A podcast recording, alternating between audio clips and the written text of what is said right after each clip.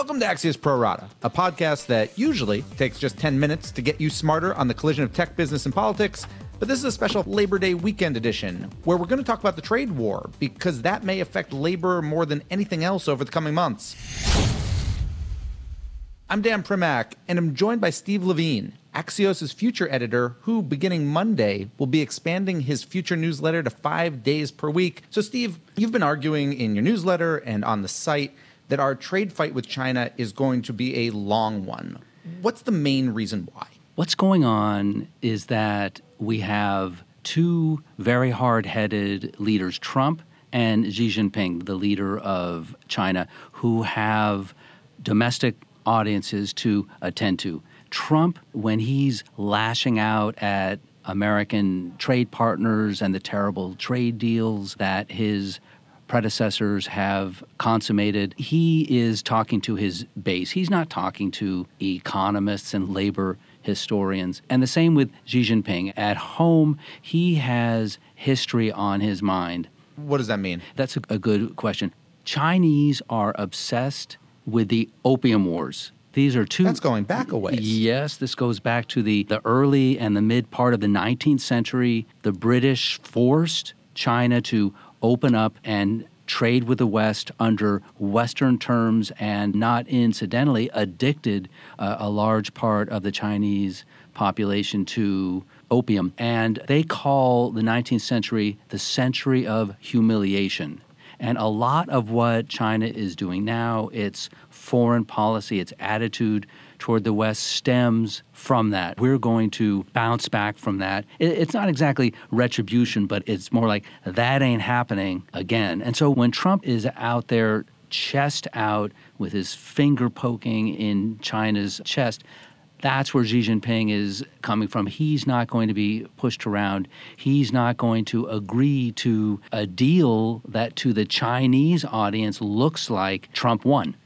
But he also doesn't have to run for reelection in two years. Trump does. I mean, is there a way out for Trump here that he can save face with his base, but also get this thing wrapped up? Because he's got political considerations that China doesn't. The betting money, and I think it's correct that nothing happens before the midterms. Trump is famous for declaring victory when there hasn't been one. There's a case to be made that Xi Jinping does not want this trade war to go on forever. Am I right in saying that's partially because his popularity, even though he doesn't have to run a, a, traditional campaign, his popularity is partially because of the rise of the middle class in China, economic success. Right. It's it's sort of a misnomer. He it's true that he doesn't have to run again, but it's also important he has to keep the confidence of, of, the other politicians around him and of, of the Chinese people. And the worst thing is you can't be humiliated. His credibility will plummet if that happens. So you could see him climbing down a little bit, and you could also see Trump grabbing onto something and declaring victory. But those are two theoretical points. What we've instead seen, we've seen Trump doubling tripling and quadrupling down on the conflict with China. So there's no sign of Trump backing down. And that's why, really, the smart people who I've been talking to think that this war, the trade war, could go on for a year Look, or more.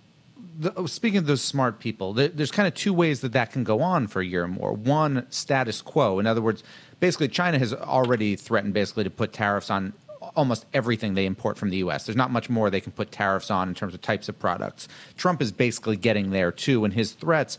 So either things could maintain the status quo for a long time, or as you talk about doubling down, tariffs can rise, right? You know, when you talk about a 15% tariff, that can become 20 or 25 or 30 or 35.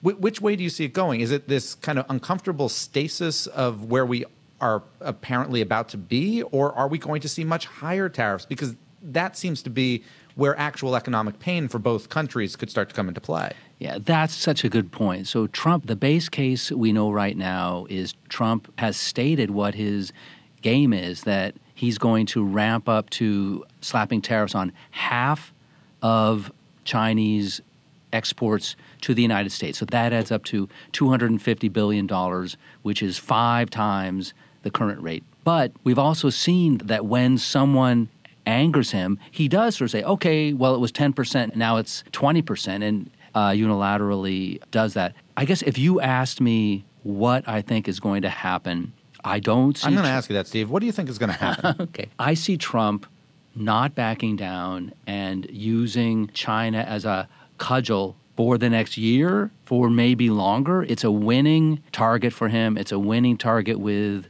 the base. Steve, we've been talking the politics and the economics. Let me ask one final question to you, which is the foreign relations piece of this, which is the relations with China, the trade talks with China are not completely divorced with what's happening in North Korea. In fact, you had Trump tweeting a couple days ago, I guess, that China's not helping us much with North Korea like he wanted them to. How tied do you think those two things are? In other words, if China gets more involved with North Korea, Trump lightens off, or the more Trump lays on China, the less likely the Chinese are to help him. In other words, are these things really linked, or is it just something somebody like me on the outside views as being linked? It depends how much Trump realizes that he miscalculated on North Korea. North Korea is not going to give up its nuclear weapons. There is not a scenario where that happens. And so if Trump winning, if him declaring a victory is Kim gives up nuclear weapons, that's not going to happen. And so, in the China calculus, if he understands that piece, then he's not going to let